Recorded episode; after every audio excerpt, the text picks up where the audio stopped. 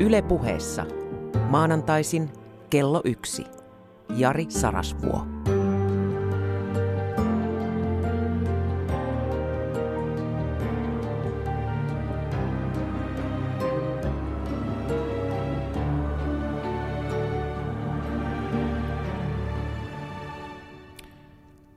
Rakas ystäväni. 161 minuuttia sitten hylkäsin sinnikkään valmistelutyöni sinun ja minun yhteisen hetkemme eteen. Luin huutolaisista. Suomessahan on siis ollut aika hiljattain. Vielä 30-luvulla on myyty lapsia orjiksi. Se on ollut semmoinen hyvin mielenkiintoinen sosiaaliturvan muoto.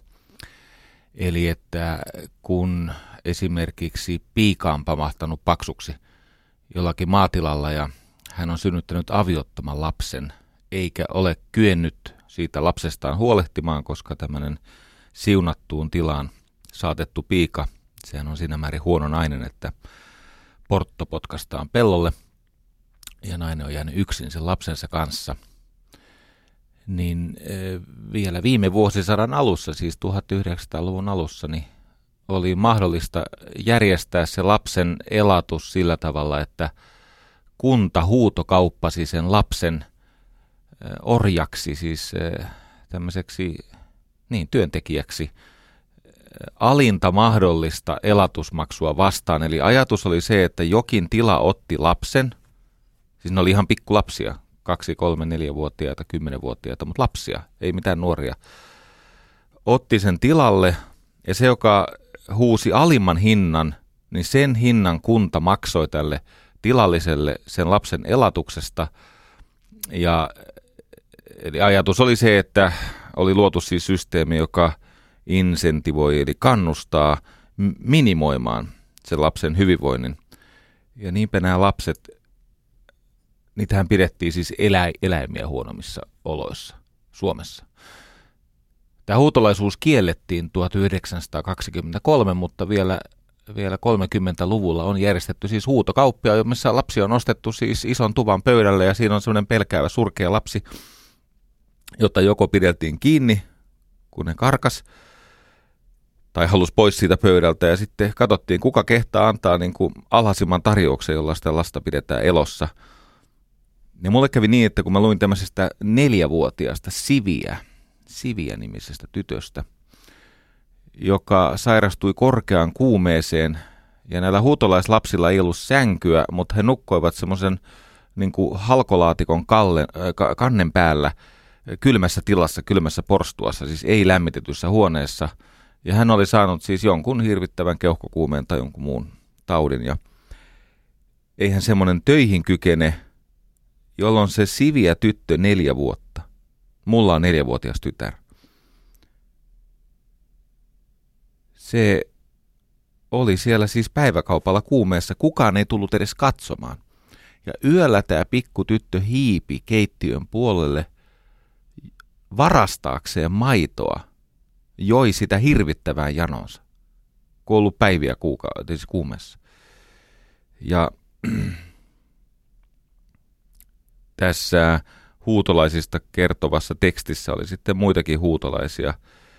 Ja se, miten niitä lapsia kohdeltiin, niitähän pidettiin siis paitsi orjina, niin ne oli myöskin tietyllä tavalla tämmöinen taakka sille isäntätilalleen, että eh, kun ne kaikesta huolimatta söi liikaa, välillä siis ne lapset nälkäänsä saattoivat varastaa eh, sijoille tarkoitetusta siis ämpäristä – homehtuneita perunankuoria ja tällaista. Havahduin siinä, että se mitä olin teille ja itselleni valmistellut oli väsynyttä öö, jätettä. Tavoittelen toista perättäistä nollapeliä. Joo. Reija Hyvärisen viitoittamalla polulla. No niin. No, ensin siinä vähän itkin. Menin alakertaan kellariin Mulla on semmoinen nyrkkeilysäkki siellä mun salilla, pajalla, niin kuin mä sitä kutsun, ja sitä taoin kolme kertaa kolme minuuttia, sen verran kun irtos minuutin tauot välissä, ja nousin ylös ja tajusin, että haluan kertoa teille tänään intohimosta. Sillä sitä meiltä puuttuu, intohimoa. Katso, meillä on hyvät rakenteet ja meillä on instituutioita ja meillä on nämä työmarkkinajärjestöt, mutta meillä ei ole intohimoa tehdä rohkeita radikaaleja ratkaisuja. Mennään vähän läpi tätä Suomen ihan lyhyttä historiaa. Mennään niin nopeasti, että, että tota, ne, jotka tylsistyy, niin voivat huokata helpo, huokasta helpotuksesta, koska ei tämä kauan kestä. Vuonna 1906 tapahtui sellainen radikaali juttu, että Suomessa naiset saivat äänioikeuden. Kiitos kansalaisaktivismin. Suffragedit ottivat aikansa tarpeeksi pataan miehiltä, niitä retuutettiin ja äh, kutsuttiin äh, alentavilla nimillä ja heitä kohdeltiin huonosti, kunnes sitten 1906 Suomi teki toisena maana maailmassa radikaalin ratkaisun ja katsoi, että nainen ei olekaan vaan älykäs kotieläin, vaan kykenee myös äänestämään. Ja siitä onnittelut sen ajan, sen ajan päättäjille. Mutta ei tullut ilmaiseksi eikä tullut olemalla kuulijainen lammas, tyttölammas. Tyttölampaat eivät olisi saaneet äänestysoikeutta, siihen tarvittiin tämmöistä vähän ronskimpaa otetta. Vuonna 2020 taisi tulla torpparilaki, jossa, joo mä tiedän, ei, ei ole ollut maaorjuutta, mutta on kuitenkin ollut ihan vastaava järjestelmä. Kuitenkin Suomessa siis poistettiin rakenteellisia syitä köyhyydelle.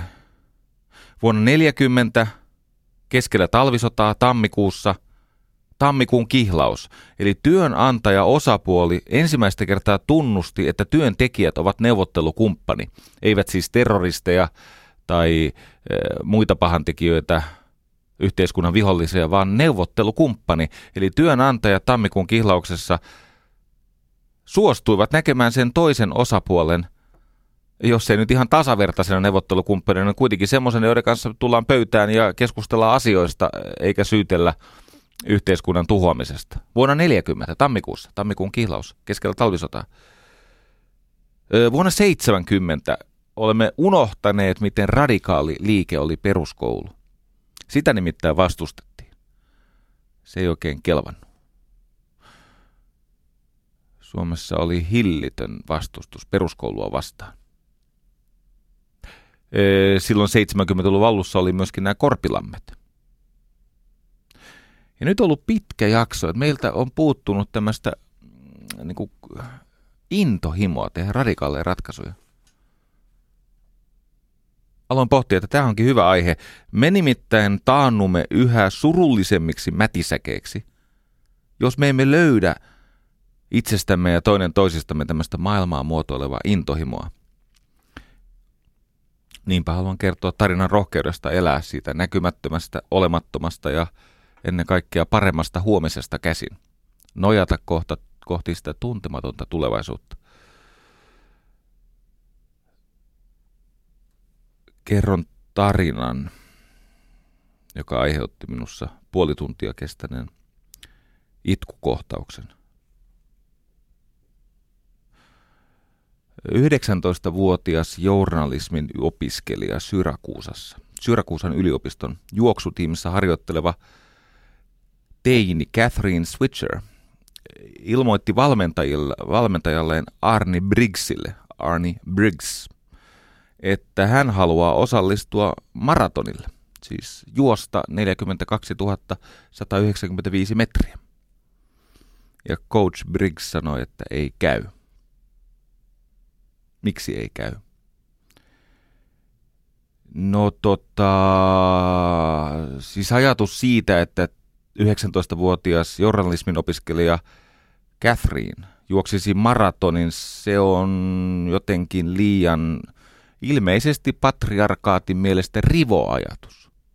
Koska siihen aikaan naiset eivät todellakaan juosseet maratoneja. Ja tämä Catherine sanoi, että kun Kolmen viikon kuluttua tulee Boston Maraton. Hän haluaa osallistua Boston Maratonille. Ja hän on ottanut selvää, että säännöissä ei nimenomaisesti ole ymmärretty kieltää naisten osallistumista. Ei ne ota kantaa siihen sukupuoleen, koska se ajatus siitä, että naiset juoksisivat maratonin, on niin irvokas, että eivät ole katsoneet siis tarpeelliseksi kirjoittaa sinne, että Marsista tulevat alienit eivät saa juosta maratonia tai tota, jalkaamputaation kärsineet kanat eivät saa juosta, juosta maratonia tai naiset eivät saa juosta maratonia. Mutta tämä Brexit sanoi, että joo, nä, ilmeisesti säännöissä ei kielletä, mutta maraton on siis 26 mailia. Se on liian pitkä matka. Mä oon sun valmentaja. Jolloin Catherine sanoi, että hei, jos hän sinun valvovan katseesi alla, jos hän juoksee 30 mailia ensi viikonvaihteessa, niin autatko hänet sinne Bostonin maratonille kolmen viikon kuluttua? Ja hehe, Briggs ajatteli, että no tämä on aika helppo ehto. Tähän voin suostua. Mutta niinhän siinä kävi, että äh, Catherine, tuleva Journo, teini Journo, nuori nainen, juoksi 30 mailia, siis runsaan maratonin. Jolloin Boston maratonille ilmoitettiin vuonna 1967 nimellä KV Switzer, KV, eivät halunneet jostain syystä laittaa sitä sitä Catherine nimeä siihen, KV Switzer, se on vähän niin kuin taiteilijanimi, tämmöinen rokkihenkilö. Ja, ja tota, sitten kävi vielä niin, kaksi onnekasta asiaa tapahtui. Ensinnäkin tämän Catherinein poikaystävä, Tom Miller, jota kutsuttiin Big Tomiksi. Se johtui siitä, että hän on, tai siihen aikaan oli 106-kiloinen amerikkalaisen jalkapallon pelaaja, puolustaja, ja sen lisäksi harrasti tämmöistä lekanheittoa, siis tämmöistä, hän oli tämmöinen voimailija. Ja Big Tom Miller sitten sanoi, että jos hänen ihana tyttöystävänsä jaksaa juosta maratonin, niin kai hänkin nyt jaksaa. Ja, ja, ja tota, sanoi, että hän lähtee mukaan. Hän haluaa nähdä tämän show. Tämä oli muuten kova urheilija, tämä Tom Miller, koska hän oli siinä vaiheessa jo tämän kansallisen amerikkalaisen foodies rankingin äh, niin kuin hyväksi toteama, hyvin lupaavaksi toteama äh, tota, pelaaja. Ja toinen onnenkantamoinen oli se, että sinä päivänä, kun sinne Boston Maratonin lähtövaatteen alle ilmaannuttiin, niin satoi. Lunta itse asiassa. Ja Catherineilla oli sellainen paksu huppari, jonka hupun alla piilossa – oli tämä nuori nainen, joka oli muuten juhlatapahtumaa varten laittanut oikein punaa huuliin ja korvakorut. Kun hän ajatteli, että tästä voi tulla vaikka kuinka raikas reissu. Mutta kun se ei niin kuin näkynyt ne kasvot, kun se oli siellä hupun alla, eikö niin? Nykyisin sieltä poliisi ampuu, jos sulla on huppu. Mutta tota, siihen aikaan ei ollut vielä tämmöistä alakulttuuria, että jos näet huppari hepun, niin ammu se kaiken varalta. No yhtä kaikki, Öö, niin, he lähtivät juokseen. Ai niin, muuten tämä myös valmentaja Arni Briggs halusi juosta, koska hän aavisti jotain. Kolmen kilometrin kohdalla tarinaan tulee käänne. Näiden juoksijoiden edessä oli tämmöinen avopakettiauto tai kuorma-auto oikeastaan avolavalla, vähän niin kuin penkkari, tämmöinen penkkari-kuormuri – ja siellä oli journalisteja, jotka kuvasivat tätä Boston Maratonia. Ja joku näistä journalisteista jähmetty ja alkoi osoittaa kauheussaan, siis aivan siis semmoisen niin kuin pysähtyneen kauhun vallassa sormella yhtä näistä juoksijoista, tämmöistä vähän pienikokoista hupparipäätä. Ja siellä puhkesi paniikki siellä journalistien keskuudessa, nimittäin Siellä juoksi nainen. Kolmen kilometrin, eli siis noin kahden mailin kohdalla juoksijoiden joukossa oli nainen. Ja alkoi hirveä huuto siitä journalistien kuormarilta, ku- kuorma-autolta. Ja ne ei todellakaan heitellyt karkkeja, vaan ne oli siis tyrmistyneitä siitä, mitä tapahtui. Ja tämä äh, Mekkala havahdutti järjestäjät. Ja Catherine Switcher kertoo, että hän alkoi kuulla takaa nopeasti lähestyvän, niin lähestyviä tämmöisiä niin kuin nahkakengillä juostavan. Siis se, hän kuuli siitä askeleesta, että, tuo, että toi, mikä takaa tulee, ei juokse lenkkareissa tai tennareissa. Siellä on nahkakengät. Jostain syystä hänellä oli tämmöinen vahva aistimus, että sieltä tulee häntä päin nahkakengät. Sieltä tuli tämmöinen patriarkaatin soturi. Kaverin nimi on Jock Sem- Semple. Semple. Jock Semple. Ja Catherine kääntyy taakseen ja näkee raivosta vääristyneet kasvot. Siellä on koko Boston Maratonin kilpailujohtaja Jock Semple. Ja se huutaa jotain, että sinä et pilaa hänen kisaansa ja tarttuu siis kourallaan tähän Catherine. Catherine yrittää juosta karkuun, mutta ei ehdi reagoida ja, ja tota, tarttuu kohdallaan tähän huppuun, repii sen hupun alas, sieltä paljastuu niin, runsashiuksinen nainen ja, ja repii sitä selässä ollutta numerolappua ja huutaa, että sinä pilaat tämän tilaisuuden. Tässä kohdassa seuraa oranssi välähdys. Tämä Big Tom Miller ei katso hyvällä voi vitsi tätä rikoilu, tätä kiroilukieltoa. Tämä, mutta tämä laskee tämän ohjelman tasoa. Mä joudun soittaa tälle Reija Hyväriselle ja pyytää jotain, kai niihin saa lupia, jos tätä verrattaisiin rap-musiikkiin tai johonkin fiktiiviseen esitykseen. Siis tämmöinen runkkari on tämän tytön kimpussa sen takia, että se juoksee maratonia. Se on kolmen kilometrin kohdalla. Se ei ole kirosana, se kertoo hänen niin kuin seksuaalisesta statuksestaan, vänker. Ja, ja tota, Tom Miller sitten, kun hän on siis amerikkalaisen fudiksen pelaaja, niin se niin sanotusti siivoo sen pois sieltä sen kaverin. Siis se, se panee sen semmoiseen myttyyn. Ja nyt muuten on semmoinen hetki, että mä ehdotan, että siellä kotikatsomoissa tai ku- kuuntelimoissa siellä, siellä kotona hetkeksi keskeytät tämän suoran lähetyksen kuuntelun. Sä voit sitten myöhemmin palata areenaan. Nimittäin mä ehdotan, että etsiidyt tietokoneen äärelle ja googlaat sieltä Catherine, Switcher ja vaikka Jock Semple. Niin siellä on semmoinen kuva, että jos sinussa on jalouden ja myötätunnon ja historiallisuuden tajun häivääkään, niin sinunkin tulee itku. Siellä nimittäin tämä, siinä siis on käynyt niin, että tämä poikaystävä Big Tom Miller on vähän irti siinä joukossa. Hän on vähän edessä ja irti. Hän ei ensin huomaa sitä sen tytön kimppuun käyvää Jock Semple.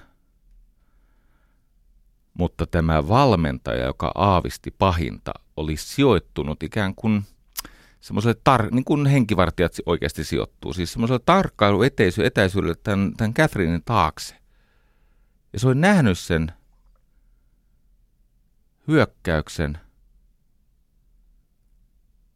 ja se varotti tätä Tom Milleria. Ja siinä on kuvasarja, sä löydät tämän helposti, Catherine äh, Switcher, Jock, Jock niin kuin, no kyllä sä tiedät, vähän niin kuin Jokke, mutta amerikaksi. Semple. Siinä on kuvasarja, kun semmoinen kalju vänker on tämmöisen nuoren naisen kimpussa. Ja sitten tulee Big Tom Miller tekemään hommansa. Ja sä katsot sitä Millerin kroppaa, sä tajut, että joskus ennen on ollut urheilijoita ilman steroideja, mutta ihan yhtä vahvoja ja se huutaa run like hell, ei lasketa kirostanaksi. Tämä, tämä valmentaja, tämä Briggs huutaa run like hell. Ja, ja tämä lähtee, tämä Catherine, ihan oikeasti pakenemaan tätä hänen kohdistuvaa raivoa. Mitä tekee nämä toimittajat, kun ovat nyt hieman toipuneet tästä paniikista? Ne huutaa sieltä lavalta, että mitä oikein yrität todistaa ja koska lopetat tämän provokaation. Siis, että koska lopetat juoksusi. Mitä todistat, mitä todistelet ja koska lopetat provokaation? Jolloin Catherine sanoo never. Se on englantia tarkoittaa ei koskaan. muut juoksijat ja poikaystävä Big Tom Miller ryhmittäytyy Catherine Switcherin ympärille ja suojelee maailman ensimmäistä naismaratonia. Ja jos sun va- sinua tulee vastaan joku Semple, siis joku, jonka sukunimi on Semple, niin kysy siltä, onko mahdollisesti sukua Jock-Semplelle. Ja jos on sattumalta sukua Jock-Semplelle, niin ehdota tälle, että tämä onneton sukulainen steriloisi omat lapsensa, jotta se paha siemen ei etenisi ihmiskunnan geenivarannossa niin kuin tulevaisuuteen. Tämä vähän jalostuisi tämä porukka täällä. Ja sitä paitsi tämä Switcher ei muuten lopettanut ikinä juoksua. Hän nimittäin aluksi oli häpeissään, kauhuissaan, pettynyt, loukattu ja sitten matkalla kohti maaliviivaa, niin hän tajusi, miten vähän naiset saa omaehtoisesti urheilla ja tehdä muita juttuja. Ja hän tajusi, että tästä tulikin hänelle elämäntehtävä. Hän on järjestänyt 27 semmoisessa maassa, missä edelleen pidetään hyvin kyseenalaisen ajatusta, että nainen juoksee 42 kilometriä. Hän on järjestänyt maratoneja naiselle. Niihin muuten saa osallistua myös miehet päinvastoin kuin tuohon aikaan ajateltiin. Ja hän sai tunnustuksen työlleen, kun vuonna 1984 Los Angelesin olympialaisissa juostiin ensimmäistä kertaa olympialajina naisten maraton. Ja se omistettiin tälle Catherine Switcherille. Ja ensi vuonna tulee kuluneeksi 50 vuotta. Ja arvaa, kuka siellä juoksee. Ei ole Jock Semple. Catherine juoksee siellä. Insallah, jos kaikki menee hyvin. Intohimoinen rohkeus on voimaa asettua vaaraan ja vaivaan oman vakaumuksen vuoksi. Intohimoinen rohkeus, siis semmoinen rohkeus, joka muovailee maailmaa. Siinä on sekä hillintää, eli tämmöistä siis kykyä tajuta oma paikkansa ja se tilanteen haastavuus ja, ja, ja toimia järkevästi, säntillisesti. Mutta siinä on myöskin kyky toimia vaaran ja vaivan raskauttamana. Ja tämmöiset ihmiset, jotka ovat intohimoisesti rohkeita, he eivät myrkytä omasta häpeästään. He itse asiassa hoitavat sitä kaikille ihmisille ominaista häpeää. Meissä kaikissa on häpeää ja elämä on kertomus suhteestamme siihen häpeään.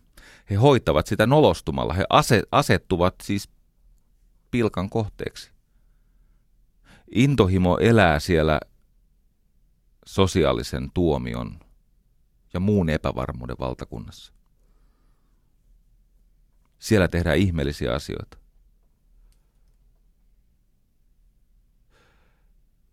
Mä olen, olen ollut kerran Yhdysvalloissa, äh, tai olen ollut useastikin, mutta siis semmoisessa tilaisuudessa, mihin yhtäkkiä tilaisuuden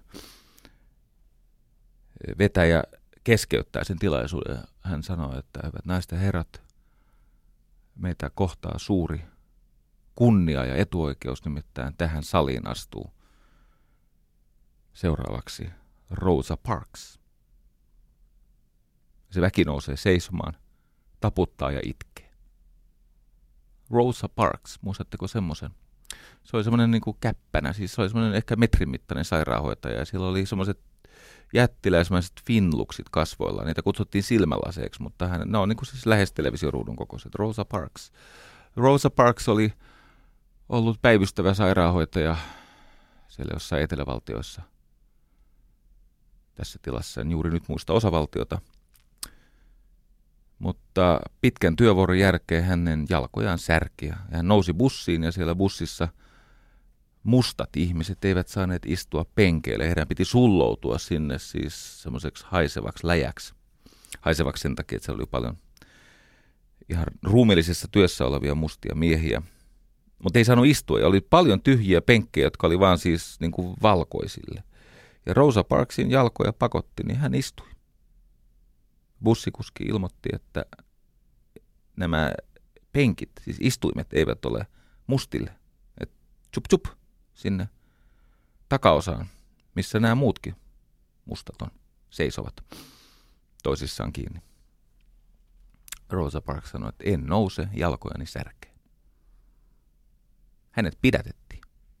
Siis kirjaimellisesti poliisi haki hänet siitä linja-autosta ja vei putkaan. Ja tätä hetkeä käytti hyväkseen Martin Luther Junior, tai Martin Luther King, suoraan sanoen, junior. Ja tota, siitä syntyi prosessi, jonka tuloksena sitä segregaatiota, sitä rotuerottelua alettiin purkaa. Ja kun mä katsoin sitä yleisöä, joka seisten itki ja taputti, kun saivat nähdä tämän pienen kuihtuneen, siinä vaiheessa jo hyvin vanhan rouvan, vinluksit siinä silmillään. Vilkuttava heille, ehkä vähän reumaattisella kädellään, kun se vilkutus oli vähän semmoista vaikeaa. Ihmiset rakasti Rosa Parksia, koska hän oli omalla intohimoisella rohkeudellaan antanut heille ja heidän lapsilleen yhteiskunnan, jossa on vähän siedettävämpi elää. Hmm. Meille kaikille olisi hyvä, jos me emme jatkuvasti varjelisi itseämme siltä noloudelta ja häpeältä, vaan me uskaltaisimme asettua arvioitavaksi, tuomittavaksi, väheksyttäväksi, pilkattavaksi tai jopa, niin kuin tässä Catherine, äh, Catherinein tapauksessa, niin jopa si, si, si, sille va, sen vaaralle alttiiksi, että joku koskee meihin, käy käsiksi.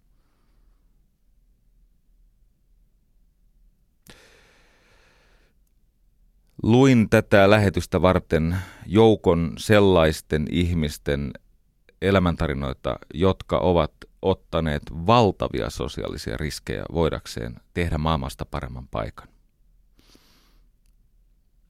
Yksi heistä on ja yhä, yhä elää lähes kaksimetrinen onkologi eli syöpälääkäri Emil J. Friedreich. Friedreich. Ja hän on poikkeustapaus. Lievästi sanottuna intohimoinen ja suruton siinä halussaan auttaa pikkulapsia, joihin on iskenyt leukemia. Silloin kun Friedreich aloitti lääkärin uransa tai syöpälääkärin uransa tutkijana ja lääkärinä, niin, niin käytännössä kaikki lapset kuolivat siihen leukemiaan, johon se sairastuivat. Ja tällä Friedreichilla oli aivan ainutlaatuinen kapasiteetti kytkeytyä siis ehtymättömään intohimoon voidakseen lievittää lasten kärsimystä ja etsiäkseen parannusta siihen leukemiaan. Ja toden totta, hän siis toisti muiden tekemiä tutkimuksia löytääkseen sieltä ratkaisevan virheen. Ja hän teki omia tutkimuksia. Ja iso osa hänen tutkimuksista oli varsin kyseenalaisia tai suorastaan epäeettisiä. Ja häntä koko aika muistutettiin siitä, että, että tähän ja tähän tutkimukseen vaaditaan lupa.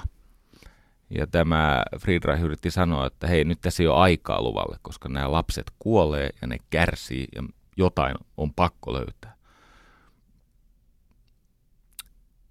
Ja sitten vastaus oli, että ne kuolee joka tapauksessa.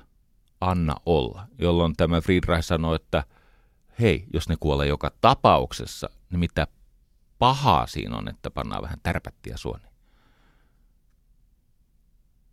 Ja niin hän lopulta löysi virheen erässä tutkimuksessa ja jatkoi sitä tutkimusta niin kuin omalla tarkemmalla tavallaan ja löysi yhden niistä syntymekanismeista, jolla näitä, siis joka aiheuttaa sitä leukemian taipumusta, että nämä valkoiset verisolut syö kaiken muun.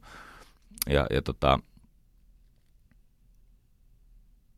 ne keksi tavan, siis tämmöisen ö, tavan laittaa siis infuusion kautta, verensiirron kautta, ne teki massiivisia verensiirtoja ja, ja koko ajan ilman lupaa. Sitä jatkuvasti uhkailtiin ö, irtisanomisella, mutta kun tämä on kaksimetrinen ja aika intohimoinen fyysiseltä taseeltaan ehkä Big Tom Millerin luokkaa, niin tämä äh, tota, Emil J. Friedreich, niin se ratkaisi nämä ongelmat sillä tavalla, kun tuli joku äh, tota, paikallinen Valviran tyyppi, niin se ihan se niin kuin nosti seinälle ja ravisti niin kauan, että nämä tämmöiset tota, turhat pidättelyt karisivat pois tämmöisestä äh, viranomaisesta tai lääkärin tai sen sairaalan jostakin tota, sisäisen tarkastuksen tyypistä. Ja se teki ja teki. Sitten se, se löysi, löysi niin kuin keinon, millä tätä leukemiaa voisi hoitaa, mutta kun se ongelma oli se, että ne tavallaan ne, kun mä en ole hematologi, mä pahoittelen. Siis tuolla on tämmöinen englanninkielinen sana, jonka mä niinku ymmärrän, mutta en, en osaa selittää. Siis joku veren osa, katsotaan, tää löytyy. Mä otin lähdeaineistoon mukaan, kato kun... Joo, tää lukee You're insane, mutta se ei ole se, mitä mä haen. No mutta hei, ehkä joku päivystävä hematologi soittaa yleen ja kertoo, mistä oli kysymys tota, yhtä kaikki niin ne tarttu ne verensiirtojen se auttava ainesosa niihin lasipulloihin, kun ennen aikaa siis nämä infuusiot, eli verensiirrot tehtiin lasipulloista käsin ja teräsneuloilla. Ja tarttu, se teräsneula meni tukkoon ja sitten tarttui niihin lasipulloihin niihin, niihin tota pintoihin ja se, se, oli siis huono ratkaisu. Niin tämä sai tämmöisen näyn. Jättiläismäinen, siis melkein kolmemetrinen kondoomi.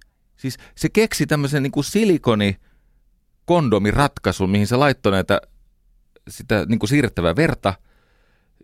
Ja se oli aivan raivokkaan näköistä, jossa siis se, mistä sitä verta tungetaan siihen lapseen, se on siis holtiton, ja se lapsi on niin kuin pieni, pikkunen. Ja, ja tota, hän sitten sanoi näille valvoville sairaalan näille muille lääkärille, että tässä on semmoinen ongelma, että vähän niin kuin yrittäisi kastella kukkapurkkia paloletkulla. Siinä mennään niin kuin multa lähtee seinille. Että tässä on pikkasen, mutta ne löys tavan, jonka ansiosta miljoonat ja miljoonat ja miljoonat lapset elää tänä päivänä. Semmoinen psykologi kuin, psykologi kuin Marvin Eisenstad, Marvin Eisenstad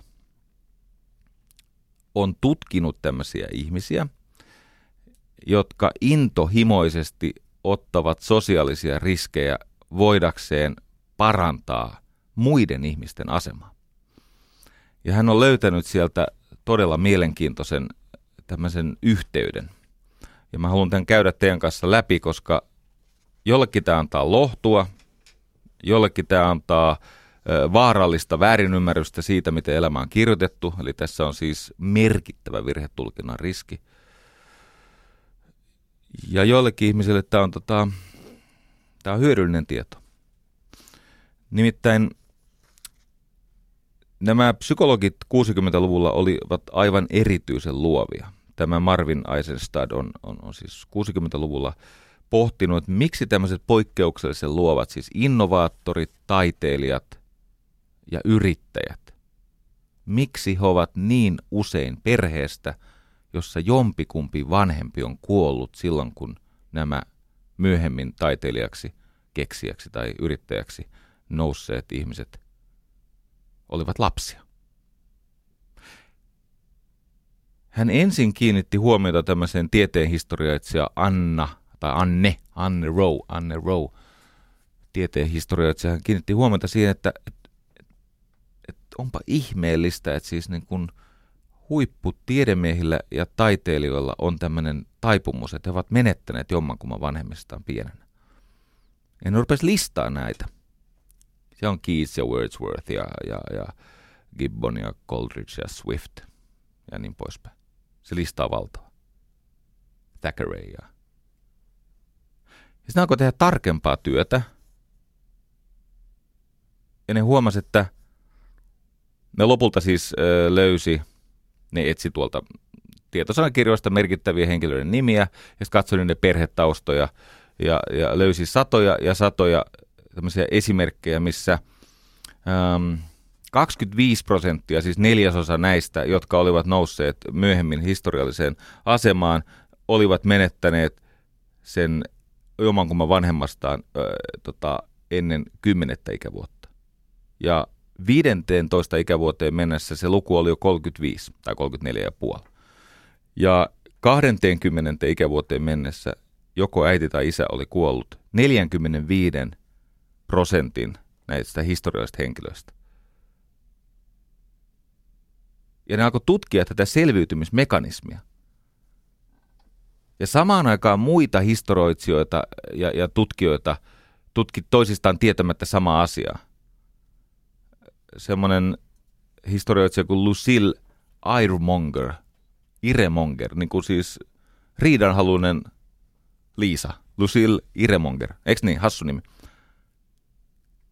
Hän teki saman havainnon Englannin pääministeristä. Miten 67 prosenttia näistä Englannin pääministereistä oli menettänyt vanhempansa ennen kuin oli täyttänyt 16. Sitten se vastaava tutkimus tehtiin Yhdysvaltain presidenteistä. Luvut eivät olleet ihan yhtä radikaaleja ja sitä selitti monta asiaa, muun muassa näet, mihin ajanjaksoon sodat asettuu, mutta yhtä kaikki. Ja ne päätyi siis siihen, että tämmöinen traaginen tapahtuma, jossa lapsi menettää tärkeimmän tukensa, se ajaa ihmisen joko siihen, että ihminen kasvaa ainutlaatuiseen intohimon ja vastuuntunnon tämmöiseen moraaliseen selkärankatilanteeseen, että, että, että hänessä on valtavasti intohimoa, hän ei mieti itseään, hän suostuu kärsimään sen asiansa puolesta ja hän on silti vastuullinen. Ja sitten tietenkin se suurin osa, jotka menettää vanhempansa, niin ne on vaarassa tuhoutua. Ja jotta ei synny väärää käsitystä, niin esimerkiksi psykiatri Felix Brown on samanlaisia tutkimuksia tehdessä havainnut, että eh, vankilaväestö on kahdesta kolmeen kertaan todennäköisemmin menettänyt vanhempansa kuin normaaliväestö. Eli tietenkin enemmistön kohdalla se kokemus on traaginen.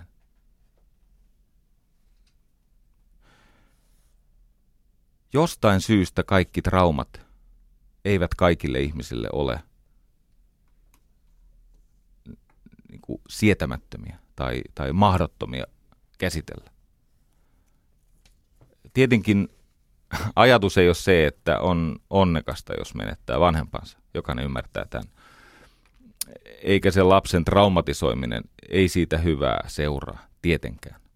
Mutta mä haluan sanoa, että siitä ei seuraa tuhoisaa traumaa kaikille, vaan on olemassa väestön osa, ja se on se syy, miksi mä käyn tätä läpi, on olemassa väestön osa, joka tästä selviytyy. Ja tutkimalla sitä, mitä he tekevät tai miten he toimivat, niin ehkä siitä on meille kaikille, jotka totta kai elämän myötä kohtaamme erilaisia murheita ja rajaloukkauksia ja joudumme elämään kärsimyksen kanssa. Haluan suositella tämmöistä kirjaa, jonka nimi on Succeeding When You're Supposed to Fail, eli miten tai millaiset ihmiset onnistuvat elämässään, vaikka pitäisi epäonnistua, olisi siis syytä epäonnistua. Kirjailija on nimeltään Rom Brafman. Rom Brafman. Hän on, hän on maineikas tiedekirjailija. Ja tota, hän on analysoinut tätä ilmiötä, että miksi semmoiset ihmiset, joilla olisi kaikki syy elää surkea elämä, eivät siihen suostu. Näitä systeemisiä tekijöitä. Mä ajattelin, että ehkä yhteiseksi iloksi ja inspiraatioksi mä kävisin näitä tekijöitä läpi. Ja mä aloitan sen toisella, tai no näitä tarinoita tulee nyt tällä kertaa paljon, mutta toivottavasti kestätte. Ja loppujen lopuksi ne on ne tarinat, jotka muuttaa ihmistä, ei se viisastelu. Tieto ei sinänsä muuta ihmistä, vaan tarina. Tarina tekee siitä tiedosta viisautta. Viisauden, viisauden ja tiedon välinen ero on se, että viisaus on sitä, että syö niitä kasviksia ja tieto on ymmärrys siitä, siitä miksi niitä pitäisi syödä, eikö niin? Tieto on sitä, että ymmärtää, että kasvikset ovat hyväksi terveydelle ja viisaus on sitä, että ihan pokkana syö niitä kasviksia. Vuonna 1914 semmoinen Ruth Jones-niminen nuori nainen valmistui lukiosta tai high schoolista tuolla Yhdysvalloissa. Ja siihen aikaan, viime vuosisadan, vähän yli sata vuotta sitten, niin siihen aikaan, niin naisella oli aika vähän mahdollisuuksia – ammatillisesti, jos oli kouluja käynyt, niin hänestä oli saattoi tulla siis sairaanhoitaja, nunna, opettaja tai sihteeri. Hän ei halunnut olla mitään näistä. Hän, hän halusi, hänellä oli tämmöinen intohimo nimeltä näytteleminen. Hän oli mennyt elokuvateatteriin ja hän oli nähnyt siellä valkokankalla valtavat ihmisen kasvot. Ja tämä valtavat ihmisen kasvot jollakin tavalla muuttui osaksi tämän Ruth Jonesin sielua ja hän halusi elokuvanäyttelijäksi. Ja hän meni vanhempiensa luokse, jotka olivat siis, eh, en tiedä olivatko alempaa keskiluokkaa vai keskiluokkaa, mutta eivät missään nimessä olleet varakkaita. Ja hän onnistui suostuttelemaan vanhemmat siihen, että äiti luopui eläkesäästöistään ja isä – jälleen kiinnitti sen heidän talonsa lainan. Eli siis otti sitä taloa vastaan uuden lainan, talopanttina, kotipanttina. Ja tämä Ruth Jones meni sitten paikalliseen, siis Yhdysvalloissa New Yorkissa, äh, niin kuin New Yorkin tämmöisen teatterikorkeakouluun, American Academy of Dramatic Arts. Ja diili oli se, että vanhemmat maksaa yhden vuoden lukukausimaksun. Sen verran niiltä irtosi vanhemmille jättiläismäinen summa, mutta se oli yksi vuosi. No hän päätti, että hän käyttää tämän vanhempiensa luottamuslauseen täysimääräisesti hyväksi ja hän teki ihan valtavasti töitä. Sen ensimmäisen vuoden hän, hän oli varmasti sen koulun ahkerin ja innokkain ja kiitollisin opiskelija. Ja ensimmäisen opintovuoden jälkeen sen The American Academy of Dramatic Arts koulun rehtori pyysi häntä huoneeseensa ja kiitti häntä tästä opiskelupanostuksesta ja siitä omistautumisesta. Ja sitten hän totesi, että me emme kuitenkaan usko, että sinä sovellut tälle alalle. Ei vittinyt sanoa vielä miksi. Mutta syy oli se, että tämä oli susiruma, tämä Ruth Jones joka on hyvin mielenkiintoinen ajatus. Mutta yhtä kaikki, niin se lensi ulos koulusta. Se, se, sille se rehtori sanoi, että älä tuu takaisin. Ruth-tyttö ei halunnut lähteä pois tai palata kotikonnuille ja luopua siitä unelmasta. Hän alkoi osallistua tämmöisiin, äh, mitähän nämä on, auditions, siis tämmöisiin niin kuin koeesiintymisiin siinä toivossa, että hän pääsisi statistiksi tai johonkin ihan pikkusen rooliin tai pääsisi edes sinne kuvauspaikalle katsomaan, miten niitä elokuvia tehdään. Että jos hän sitä kautta voisi oppia näyttelijäksi. Ja hän muutti nimensä äh, Ruth Gordoniksi. Siihen liittyy ilmeisesti jotain sukuhäpeää tähän. Ehkä se on se, että hän tuotti mielestään pettymyksen vanhemmille. Ja totta kai päivät teki töitä, ja sitten illat ja viikonvaihteet ja kaikki mahdolliset hetket eh, pyrki näissä koeesiintymisissä sinne elokuvaan näyttelijäksi tai statistiksi tai joksikin. Ja siihen aikaan sitä eh, hallitsi sitä niin kuin teollisuutta semmoinen eh, tämmöinen casting-heppu nimeltä Billy Shine. Billy Shine oli erikoistunut elokuva-ekstrojen – niin kuin toimittamiseen. Ja kävi niin mielenkiintoisesti, että tämä Billy Shine oli saanut toimeksiannon, että pitää hankkia 200 tanssia, tai 200 tämmöistä elokuvaekstraa, jotain tämmöistä suurta tanssiaiskohtausta varten. Siis on valtava sali, missä kaikilla on hienot vaatteet ja ne tanssii se valssia tai jotain kikapoota, mitä tanssivatkin. Ja tämä menee tämä Ruth, Gord, Gord, nykyinen Gordon sinne siinä toivossa, että jos hänet valittaisi, no voit varmaan arvata, että ei valittu, kun oli siis jotenkin ruma tai jotain. Sitten se teki oivalluksen. 200 ekstraa. Joku niistä on viikon kuluttua kello seitsemän keskiviikkoaamuna kipeä.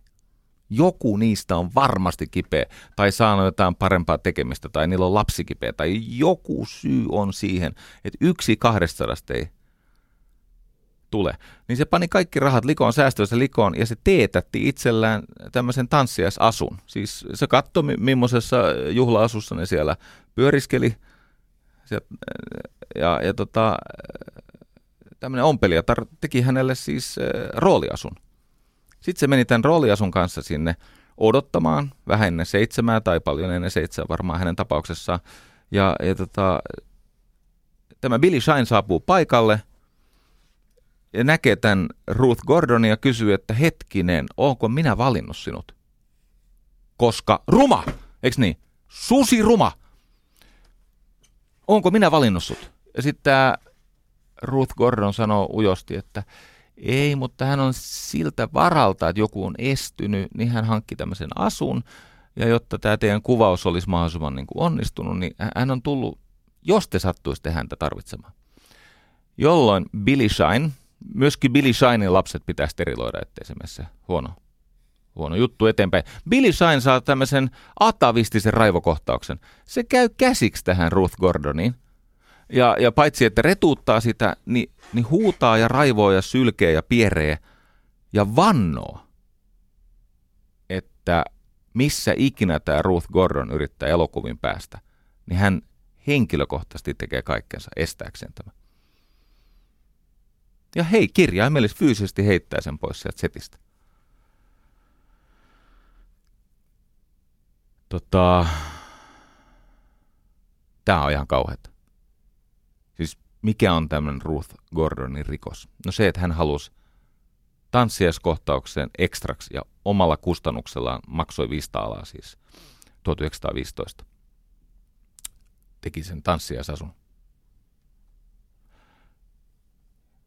Hän istuu niin kuin kadun reunustalla siinä Rotval, Rotvallin reunalla ja itkee sitä pahaa mieltä ja pelkoaan ja hätänsä, kun tämä Billy Shine oli luvannut vainota häntä niin kauan kuin jompikumpi heistä elää.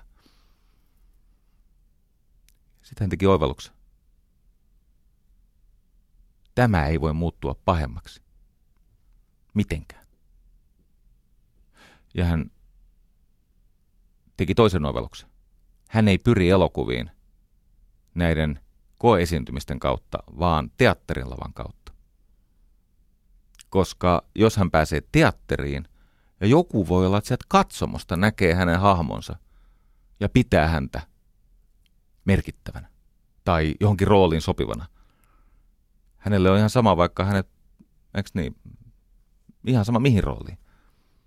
Ja niin se alkaa sinnikkäästi käydä näissä, siis se palvelee teatteria erilaisilla tavoilla, kunnes se lopulta pääsee lavalle ja tekee siellä hyvää työtä, mutta eihän siitä mitään niin kuin muuta seuraa. Ja jatkaa ja jatkaa ja vuodet kuluu ja jatkaa ja vuonna 40 saa yhden pikkuroolin. Ei siitäkään vielä. Seuraava Seuraava on 28 vuotta, anteeksi, 28 vuotta siitä eteenpäin. Tarina saa kliimaksin sillä tavalla, että kun hän teki tarpeeksi hyvää työtä siellä teatterin lavalla, niin vuonna 1968 Roman Polanskin Rosemaryn Baby, eli Rosemaryn painajan elokuvassa, mini kastevettiä näytellyt Ruth Gordon saa Oscarin se nousee sinne lavalle ja lähettää terveisiä Billy Shiningille. Hän saa Oscarin, siis paras sivuosa. Ja hän sanoo, kertoo tämän kokemuksensa. Ja sen, mikä on hänen rikoksensa se, että hän halusi, e- elo, hän halusi näytellä elokuvissa. Ja hän sanoi, että, että näitä Billy Shining näitä on, mutta älkää kokoon koskaan missään olosuhteessa antako niiden pysäyttää teitä. Ne vaan hidastaa. Hänen tapauksessaan se kesti aika kauan, eikö niin? Se kesti sen 53 vuotta. Mutta Mulle ei ole Oskaria, Petrille ei ole Oskaria, Hanskulla ei ole Oskaria, eikä kuule sullakaan, rakas kuulija, ellei Jörn Donner sieltä satu kuuntelemaan tällä hetkellä. Jos Jörkka, sulla oot siellä, niin tota, onneksi olkoon, sä oot poikkeus tähän sääntöön. Me muut, me ollaan ihan tavallisia tallaajia, mutta Ruth Gordonilla ja meidän Jörn Donnerilla on Oskari. Niin, tästä voidaan jatkaa. Ja sitä paitsi, jos katsotte Ruth Gordonin, ei hänen ulkonäössään mitään vikaa ollut. Häneltä puuttuu vain ylähuulesta semmoista fyllinkiä vähän. Hänellä oli vähän semmoinen Kikkan Randall-tyyppinen, semmoinen ohut ylähuuli. Ja sitten hän oli androgyyni, joo, se pitää myöntää. Hän on, minun mielestä hän on ihan kiehtovan näköinen. Ja monen muunkin mielestä, koska voitti Emmin vuonna 1979 öö, ja kaksi kertaa muistaakseni Golden Globin. Eli hän löysi sen hahmon ja sen ilmaisutavan, jota maailma rakastaa. Joo. Ihminen on energiasysteemi, ihan siis kirjaimellisesti. Sisään pannaan kaloreita ja vettä ja sitten ihminen muuttaa ne liikkeeksi ja lämmöksi ja kuona-aineeksi. Ja ihminen on siitä erikoinen energiasysteemi, että hän kytkeytyy toisiin ihmisiin, kun on missään tekemisissä unelmansa tai toisten ihmisten kanssa. Eli voit ajatella, että ihminen on niin kuin akku, auton akku vaikka. Se on siis energiasysteemi, tästä ei tarvitse kiistellä, vaikka kuinka olisit haaveluskepsiksen jäsenyydestä. ihminen on vähän niin kuin tämmöinen hydrolyysi. Eikö niin? Vettä ja energiaa ja ravinteita ja liikettä, lämpöä ja kuona-aineita ja näin se menee. Ja kun ihmiset kytkeytyvät unelmaansa ja erityisesti kytkeytyvät toisten ihmisten kautta unelmaansa, niin ajattele tätä akkuna näin, että akut, ne voidaan kytkeä toisiinsa joko rinnan tai sarjaan. Eikö niin akut? Niin kuin paristo. Voidaan kytkeä rinnan tai sarjaan. Jos akut kytketään rinnan, niin se propelli, jota akku pyörittää, pyörii kauemmin. Eli tämä sama puurtaminen jatkuu pidempään. Mutta kun akut kytketään sarjaan, niin se propelli pyörii vinhempaan, siis nopeammin. Eli tämä jälkimmäinen nostaa sitä tehoa, sitä potentiaalia. Ja se hinta on tämä haavoittuvaisuus ja rohkeus unelmoida ja rohkeus nähdä toisissa ihmisissä mahdollisuus käyttäytyä ne miten tahansa. Ja aikoinaan tämä Descartes teki klassisen virheen, kun erotti silloin 1600-luvulla ihmisessä hengen ja tunteet tai hengen ja kehon. Ja nykyisin semmoinen neurologitutkija kuin Antonio Damasio on todistanut, että Descartes tai Descartes oli täysin väärässä, koska alkeellisimpiinkin päätöksiin tarvitaan tunteen tukea. Tarvitaan siis kykyä haluta jotain tai karttaa jotain. Ja tämä on saatu selville semmoisella tavalla, että jos ihmisillä on aivovaurio, jotka jostain syystä tuhoaa tunteiden yhteyden tähän tietoisuuteen tai tähän, kun meillä on aivojen tässä eturaivossa on tämä ajattelun ja kehon koordinaatio, käsitteet, läsnäolo, ylipäänsä syvällisempi tietoisuus. Ja sitten siellä aivojen vanhimmassa osassa on nämä tunteet. Ja pitkään ajateltiin, että nämä tunteet häiritsee tätä meidän niin kuin korkeampaa henkistä olemista ja tekemistä mutta onkin paljastunut, että se on niin, että ilman tunteita me emme pysty kirjaimellisesti enää toimimaan tässä maailmassa. Me tarvitsemme tunteita, jotta me voimme tehdä edes pieniä päätöksiä. Ja nyt tämän takia, kun akut voidaan kytkeä rinnan, niin sehän on semmoista puuduttavaa puurtamista. Sillä ihminen voi suojella itseään uupumiselta, sillä ihminen kestää tätä no, elämä tarjoilee meille kaiken näköisiä tunteita, joista me haluamme äh, paita siihen puutumiseen. Sillä on oma paikkansa, siellä voi elpyä. Mutta jos me haluamme tehdä jotain, joka on aivan seuraavalla tasolla, siis jotain, joka on luovaa, edellyttää rohkeutta, intohimoa, niin että pelin suunta muuttuu, meidän on pakko tuntea näitä pelottavia tunteita. Mä muistutan siitä, että sana intohimo, siis englanniksi passion, tarkoittaa tietenkin kärsimystä. Ja kärsivällisyys, mood. Kärsivällisyys on patience, kyllä te sen sieltä kuulette. Se on siis rohkeutta kärsiä. Et suostuu kärsimään niitä tunteita, jotta tarvitaan, jotta voi tehdä näitä vaikeita asioita. Ja tämä käytännössä aina tarkoittaa sitä, että seuraavat ilmiöt, siis ne ilmiöt, jotka seuraavaksi tätä yhteiskuntaa paremmaksi tai kenen tahansa meidän elämää paremmaksi muuttaa, niin ne ilmiöt ovat asioita, jossa ihmiset tietyllä tavalla antavat vastalauseen sille, mikä tällä hetkellä on. Toimivat siis tähän astisten tapojen ja tällaisten niin kuin, tottumusten. Siis ajatus, kato kun kulttuurista voidaan ajatella näin, että kulttuuri on niin kuin se vesi, jossa kala ui. Että otappa se kala pois sieltä verestä, niin se tukehtuu ja, ja, ja se alkaa kärsiä kauheasti. Ni, niin samalla tavalla siis me emme ymmärrä, me, ei se kala hahmota ehkä sitä vettä samalla tavalla, niin me emme ymmärrä sen kulttuurin merkitystä.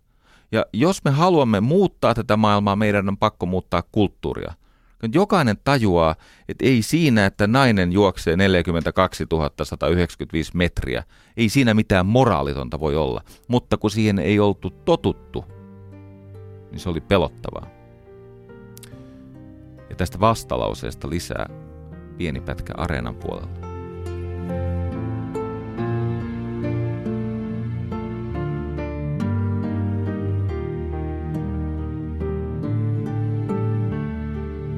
Ylepuheessa Jari Sarasvuo.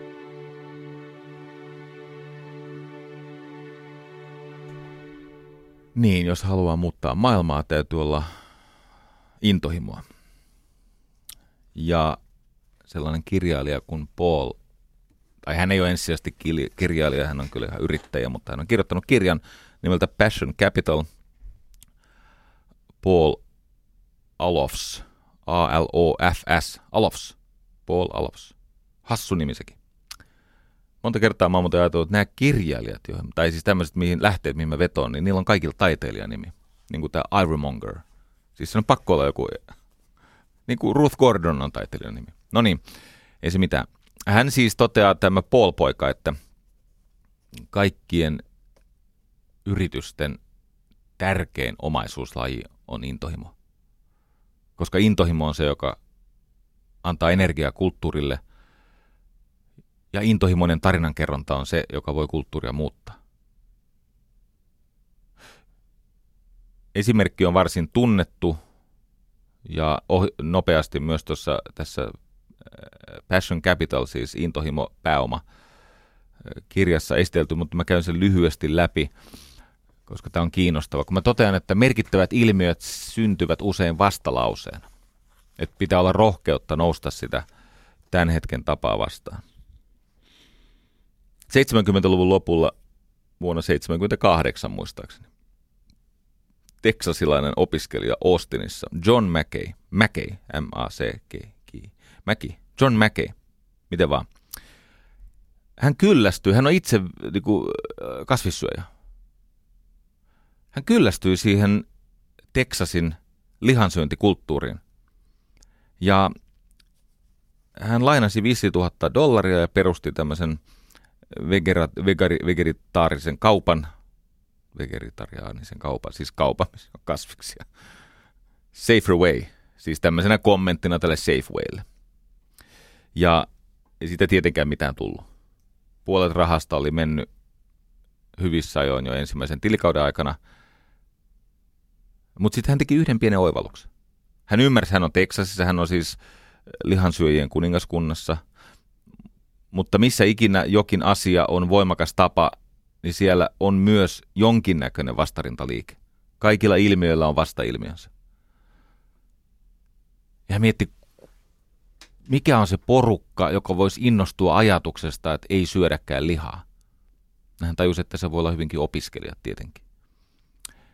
Ja se kehitti sitä kaupan konseptia niin, että se ei saa koskaan se hänen kauppansa olla kauhean kaukana yliopistoista tai opinahjoista, missä on opiskelijoita. Opiskelijat kuitenkin haluaa tehdä jotain, mikä on vähän eri tavalla kuin mitä edeltävä sukupolvi ja heidän vanhempansa on tehnyt.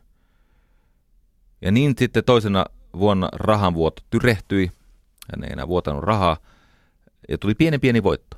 Ja tästä innostuneena se meni kimppaan toisen tämmöisen luomu kasvissyönti tämmöisen purkan kanssa ja perusti semmoisen kaupan, kaupan, jonka nimi on Whole Foods, Whole Foods. Lähes 100 000 työntekijää nykyisin. 500 kauppaa ympäri maailmaa, luokkaa 500, 461 muistaakseni. Ja 13 miljardia nyt sanon tässä, että dollaria liikevaihto. Sillä ei ole väliä, mutta se on aika paljon.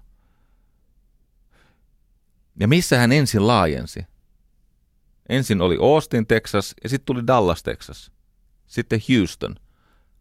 Hän teki tämmöisen oivalluksen, että siellä missä jokin asia on vahva, niin sillä on myös pienen pieni, mutta intensiivinen vastailmiö. Hän levisi sieltä lihansyöjien linnoituksista käsin. hauska ajatus. New Orleansiin. Ja, niin, ja sitten kävi vielä niin, ja tämä on hyvin mielenkiintoinen, koska tämä liittyy kulttuuriin ja intohimoon. Siellä Texasissa oli tulva, siellä Austinissa oli tulva ja tämän Whole Foodsin varasto oli tulva-alueella ja ne menetti siinä hyvin hauraassa, herkässä alkuvaiheessa 400 000 dollaria edestä varastoa ja ne oli siis konkurssissa. Mutta kävi niin, että asiakkaat, viereiset yrittäjät, jopa kilpailijat halusivat auttaa. Ne, ne, ne piti tätä pystyssä ja ne, ne alkoi siis, ne ihan talkoina siivos sitä vettynyttä varastoa ja, ja, ja tota, hankki siinä siis korvaavia elintarvikkeita, jotka oli tämmöisiä terveellisiä ja niin poispäin. Ihmiset halusivat tämän kasvis, kasvisruokakaupan. Se suuri oivallus oli tietenkin se, että se tapahtuu opiskelijoista käsin. Ja että jollakin tavalla pitää ymmärtää muuttaa sitä kulttuuria. Aikaa muuten kului, siellä Whole Foodsissa alettiin jossakin vaiheessa myydä myös lihaa, joka oli tälle John McKaylle hankala juttu. Mutta se liha oli siis tällaista inhimillisessä tai vähän niin kuin paremmin kasvatettua, vähemmän kärsimystä ja vähemmän antibiootteja ja luomua ja niin poispäin. Ja tänä päivänä ne siinä kaupassa uskoo, että heidän tärkein tehtävänsä on se, että ihmiset olisivat terveempiä, kun käyvät kaupassa joko töissä tai asiakkaana. Se on niille kaikkein tärkeintä. Että ihminen voisi olla terveempi, onhan sitten asiakas tai työntekijä. Ja niillä on jopa tämmöisiä juttuja, että jos esimerkiksi on myymälävarkaus, niin niillä on tämmöinen no hero policy. No hero policy tarkoittaa sitä, että se työntekijä ei saa mennä väliin, vaan sitä varten sinne on palkattu joku ekskyttä, joka katkeroituu eläkkeellä ja mielellään nappaa myymällä varkka ronskin otteen. Tuskin kuitenkaan enää samalla taseella kuin Big Tom Miller, kun puolusti Catherine tyttöystävänsä. Mä kävin läpi näitä intohimoisimpia yrittäjiä läpi historiaa, ja siellä on mielenkiintoista, niissä todella monella on tämmöisiä käänteitä.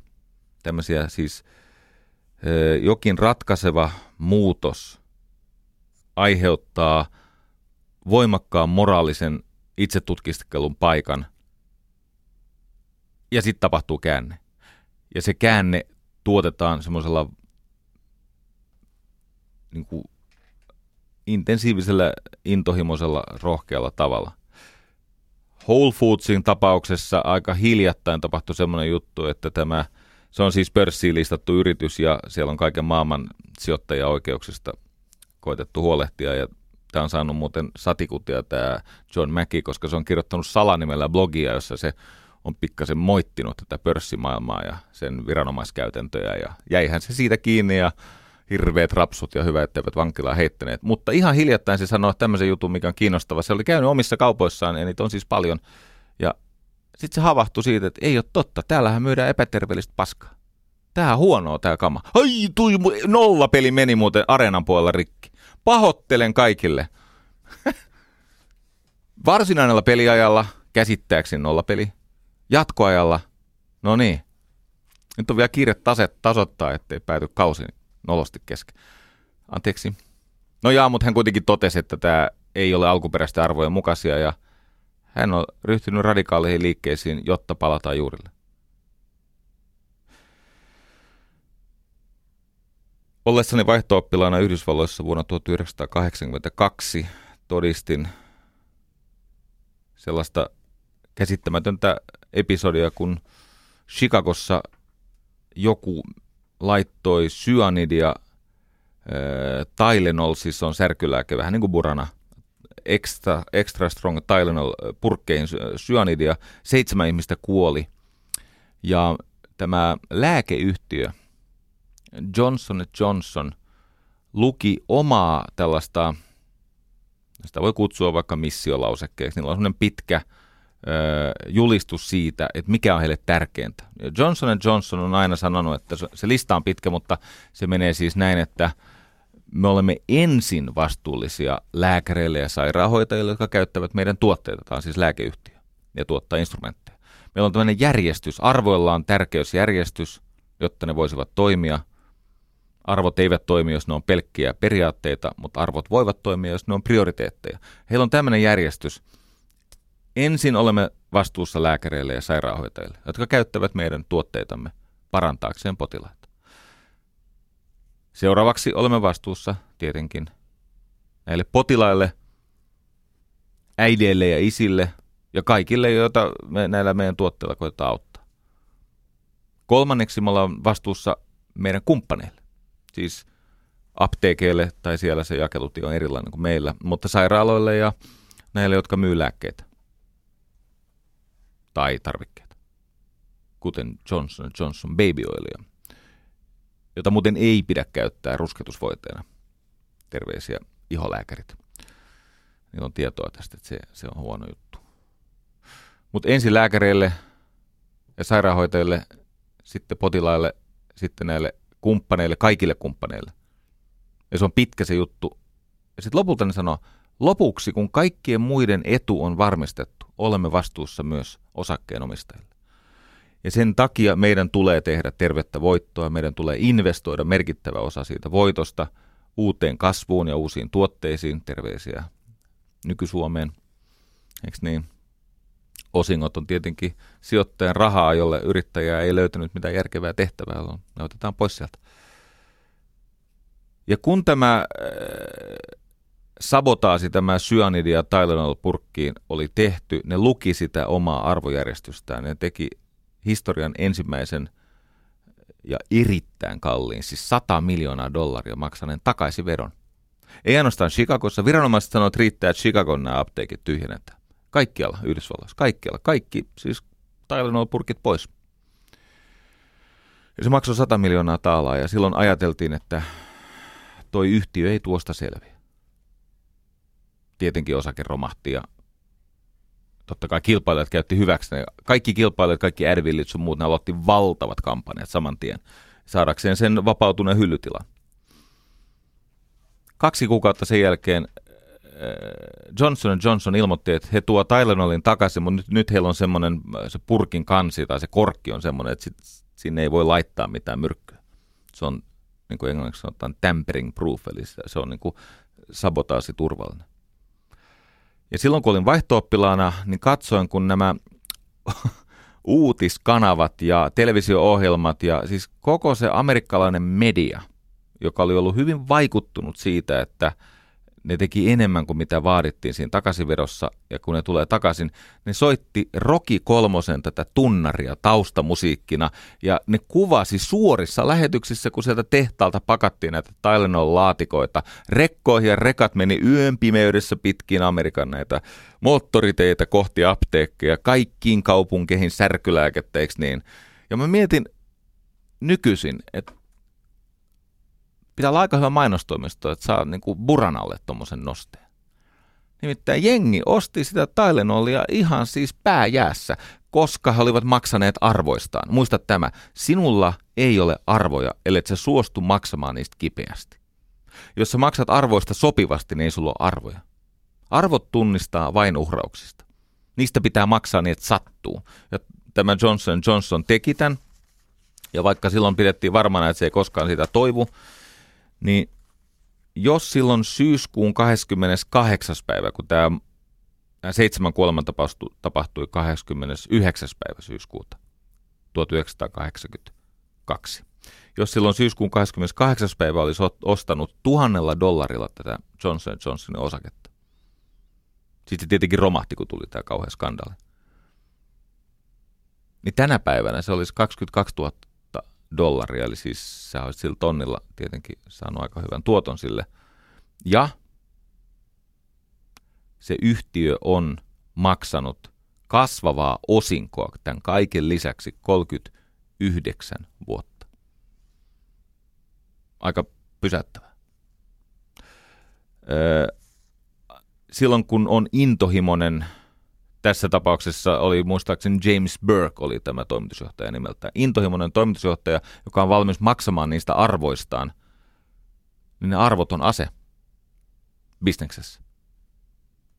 Ja jotain tämmöistä me kaivattaisiin. Suomeenkin. Me kaivattaisiin semmoista strategiaa, jossa on intohimoa, jossa on rohkeutta, jossa on nälkää ja uhrauksia – ja yllättäviä asioita, jossa on siis oikeasti semmoinen mahdollisuus, että tämä nostaa pelin seuraavalle tasolle. Kaikkien strategia-ajattelijoiden äiti, Sun Tzu, 2500 vuotta sitten, totesi, että strategia ilman taktiikkaa on hitain polku voittoon, mutta taktiikka ilman strategiaa, se on vaan metelöivää tohinaa ennen tappiota. Se on noissia, se on siis kohinaa ennen sitä vääjäämätön tappiota.